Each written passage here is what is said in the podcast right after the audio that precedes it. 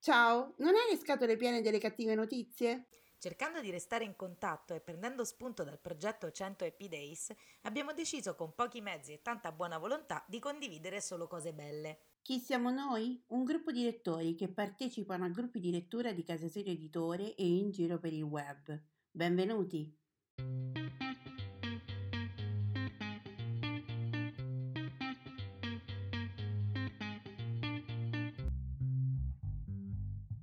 Ciao, io sono Simona e ti parlo da Rocca di Papa. Ciao, io sono Nereia e ti parlo da Barcellona, in Spagna. Mentre facevamo un podcast per Casa Sire Editore, abbiamo dovuto coinvolgere i nostri amici per dare una risposta più articolata a un nostro ascoltatore e ci siamo resi conto che la risposta collettiva funzionava. E così abbiamo deciso di intraprendere questo percorso per rallegrare la giornata di tutti con un buon pensiero. Sono appunti, pensieri sparsi, sfoghi o ricordi, non necessariamente parlano di libri. Sono un modo per sentirsi e lasciare un messaggio in bottiglia a chiunque avrà voglia di accoglierlo. Ci siamo ispirati al lavoro fatto da Alessandra Pagani con il suo 100 Happy Days sul gruppo omonimo Facebook. E questa è la trentesima puntata di Voci dall'Italia. Buon ascolto! Ciao, sono Paola da Messina. Quando ho sentito che da oggi sarebbero state aperte le librerie, mi sono chiesta perché non anche i vivai, i fiori e le piante non sono forse anche loro cibo per l'anima? E poi i fiori, le piante sono esseri viventi che hanno bisogno di cure e attenzioni. Se non è possibile dargliele, che fine faranno? Ho un vivaio molto grande proprio sotto casa mia che frequento spesso sia per me sia per fare regali. Da quando è iniziata l'emergenza, quindi da più di un mese, è chiuso. Mi fa molto tristezza passarci accanto quando esco con la mia cognolina perché era sempre un tripudio di colori e di profumi. Ora che è primavera mi sarebbe molto piaciuto rallegrare il mio balcone dove amo stare nelle belle giornate a leggere con i colori e i profumi di nuove piante. Tramite i social sono riuscita a sapere che un vivaio della mia città fa consegne a domicilio. Mi sono messa in contatto e tra un paio di giorni il mio balcone si riempirà di gerani, margherite, violette, gerbere e non solo il mio perché due vicine di casa mi hanno incaricato di acquistare per conto loro delle piante. Libri e piante, il cibo dell'anima è assicurato. Sono fortunata. Buona giornata a tutti. Ciao, sono Alessandra e oggi siamo qui per i 100 Happy Days. Ogni giorno per 100 giorni cerchiamo insieme qualcosa per cui essere felici e grati nel qui e ora. Oggi sono 30 giorni che abbiamo iniziato il nostro podcast Voci dall'Italia e il nostro percorso 100 Happy Days. Allora vorrei farvi un applauso perché comunque è un primo pezzettino di strada. Mancano ancora 70 giorni ma abbiamo terminato il primo mese sono tre mesi e mezzo più o meno il percorso intero ed è comunque una pietra miliare importante nel nostro percorso sulla gratitudine. Adesso dovrebbe essere un pochino più chiaro che ogni giorno, qualunque cosa accada, riusciamo a trovare qualcosa per cui essere grati. Spero che questa piccola consapevolezza si sia instillata di più in voi e oggi vi invito a essere grati perché per 30 giorni ogni giorno siamo riusciti a essere grati nel cuore per qualcosa, qualcuno, per noi stessi, per non importa, ma siamo riusciti a portare avanti il sentimento della gratitudine e a coltivarlo quotidianamente. Questo è il mio invito alla gratitudine del trentesimo giorno. Eh, se non avete fatto questo percorso personalmente, ma avete solo ascoltato il podcast, va benissimo.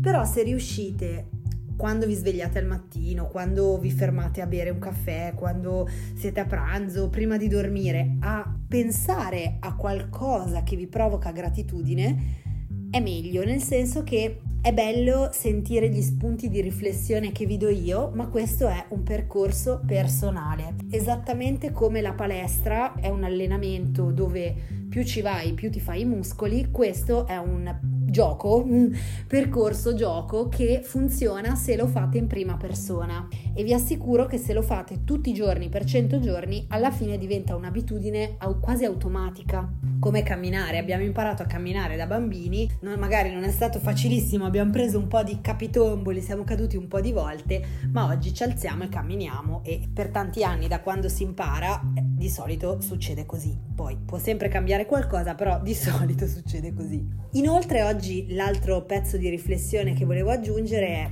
che dovete pensare e essere molto grati per il fatto di condividere un percorso con la gratitudine, della gratitudine con gli altri. Io lo sono perché tutte le volte che si condivide con gli altri qualcosa che si fa, si è un po' di ispirazione alle altre persone, non perché uno si vuole far vedere, no, ma perché uno è pronto ad essere visto, uno è pronto a mettere in condivisione ciò che è stato il suo percorso. Quindi se avete delle amiche, degli amici che possono partecipare a questo podcast, sarebbe bellissimo sentire anche le loro riflessioni sulla gratitudine eh, se qualcuno ha fatto il percorso per questi 30 giorni sarebbe bello sapere appunto che cosa, come è andata. Quindi oggi vi invito a riflettere sul fatto che per 30 giorni abbiamo trovato ogni giorno qualcosa per cui essere grati, anche se siamo in una situazione di pandemia e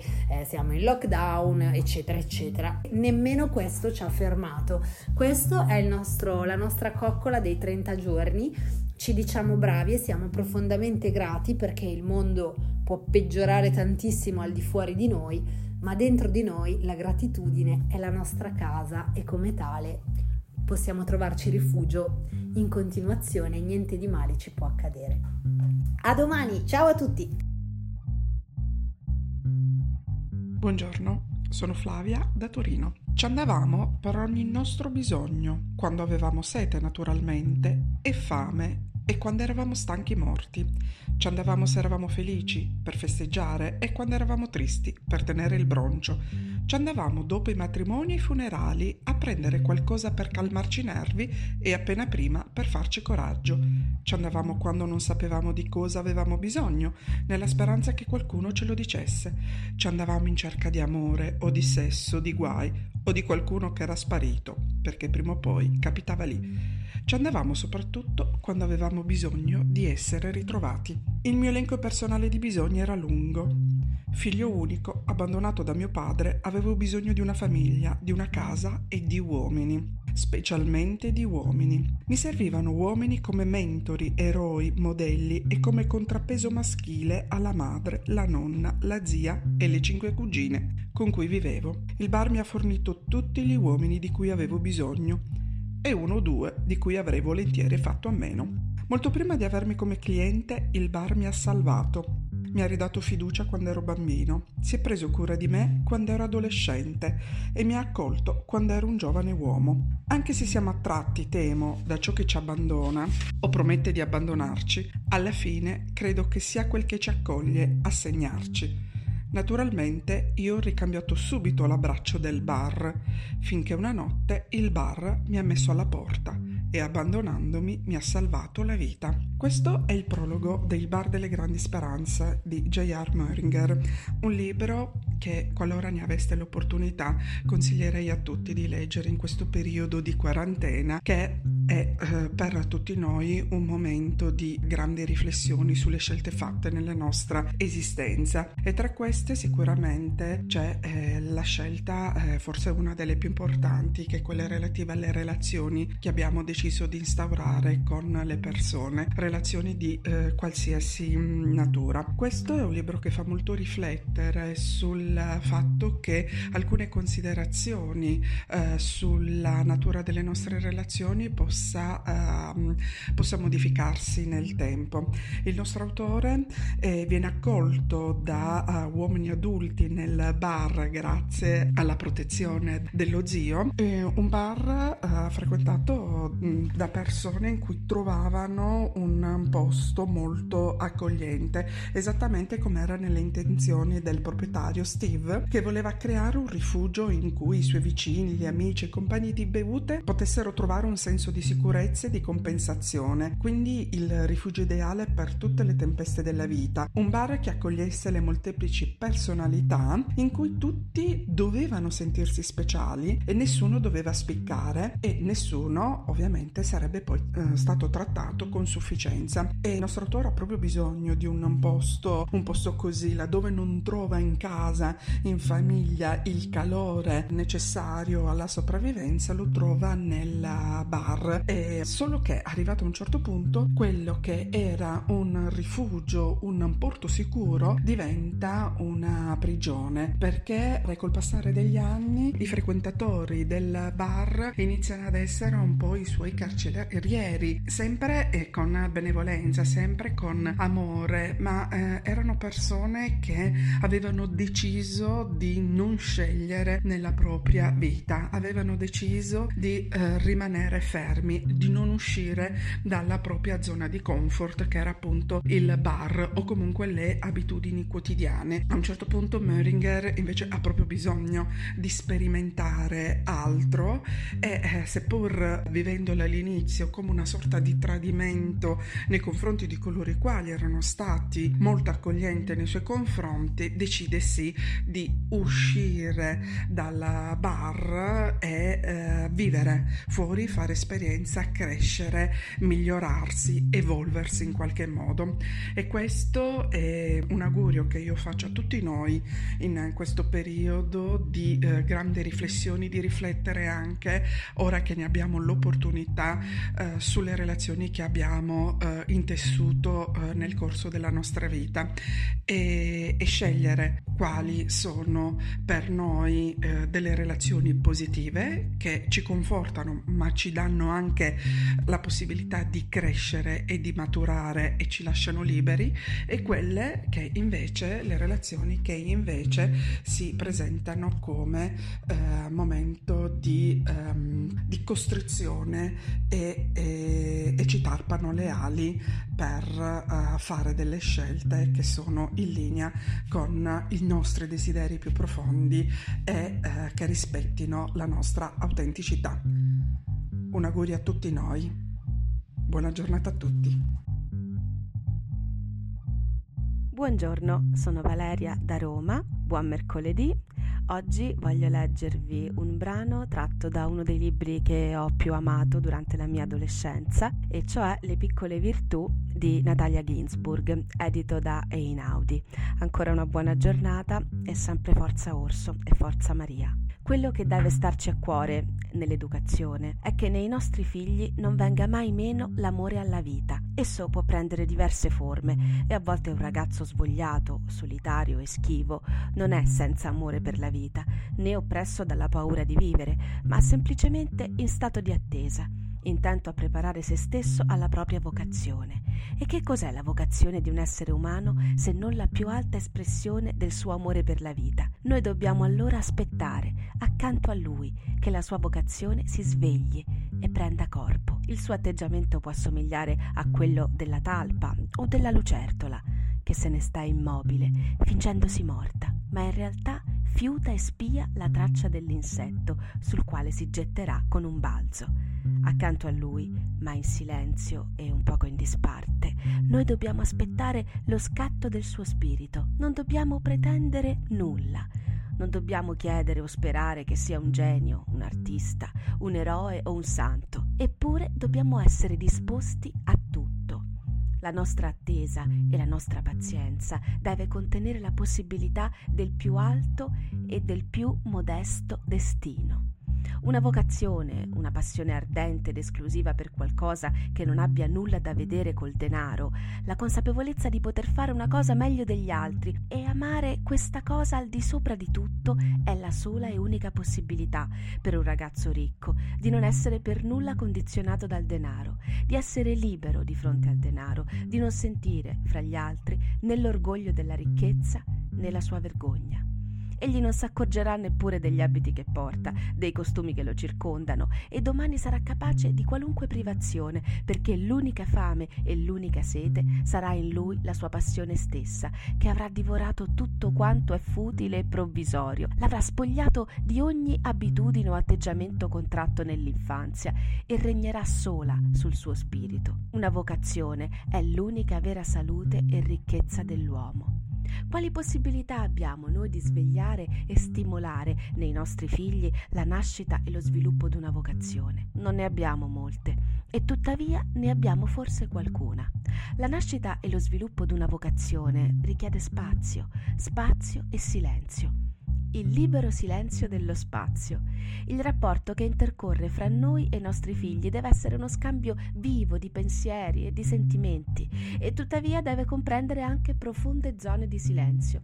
Deve essere un rapporto intimo e tuttavia non mescolarsi violentemente alla loro intimità. Deve essere un giusto equilibrio fra silenzio e parole. Noi dobbiamo essere importanti per i nostri figli e tuttavia non troppo importanti.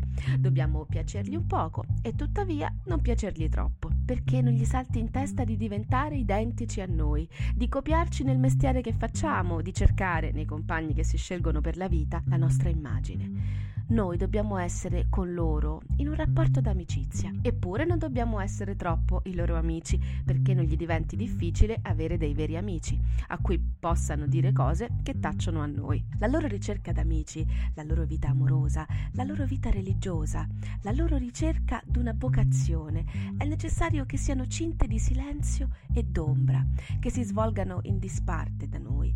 Mi si dirà che allora la nostra intimità con i nostri figli si riduce a ben poca cosa cosa, ma nei nostri rapporti con loro deve essere contenuto tutto questo per sommi capi e la vita religiosa e la vita dell'intelligenza e la vita affettiva e il giudizio sugli esseri umani, noi dobbiamo essere per loro un semplice punto di partenza, offrirgli il trampolino da cui spiccheranno il salto. E dobbiamo essere là per soccorso, se un soccorso sia necessario. Essi debbono sapere che non ci appartengono, ma noi sì apparteniamo a loro, sempre disponibili presenti nella stanza vicina, pronti a rispondere come sappiamo ad ogni interrogazione possibile, ad ogni richiesta. E se abbiamo una vocazione, noi stessi, se non l'abbiamo tradita, se abbiamo continuato attraverso gli anni ad amarla, a servirla con passione, possiamo tenere lontano dal nostro cuore, nell'amore che portiamo ai nostri figli, il senso della proprietà. Se invece una vocazione non l'abbiamo, o se l'abbiamo abbandonata e tradita per cinismo o per paura di vivere, o per un malinteso amor paterno o per qualche piccola virtù che si è installata in noi, allora ci aggrappiamo ai nostri figli come un naufrago al tronco dell'albero. Pretendiamo vivacemente da loro che ci restituiscano tutto quanto gli abbiamo dato che siano assolutamente senza scampo quali noi li vogliamo, che ottengano dalla vita tutto quanto a noi è mancato. Finiamo col chiedere a loro tutto quanto può darci soltanto la nostra vocazione stessa. Vogliamo che siano in tutto opera nostra, come se, per averli una volta procreati, potessimo continuare a procrearli lungo la vita intera. Vogliamo che siano in tutto opera nostra, come se si trattasse non di esseri umani, ma di opera dello Spirito. Ma se abbiamo noi stessi una vocazione, se non l'abbiamo rinnegata e tradita, allora possiamo lasciarli germogliare quietamente fuori di noi, circondati dell'ombra e dello spazio che richiede il germoglio di una vocazione, il germoglio di un essere. Questa è forse l'unica reale possibilità che abbiamo di riuscir loro di qualche aiuto nella ricerca di una vocazione. Avere una vocazione noi stessi conoscerla, amarla e servirla con passione, perché l'amore alla vita genera amore alla vita.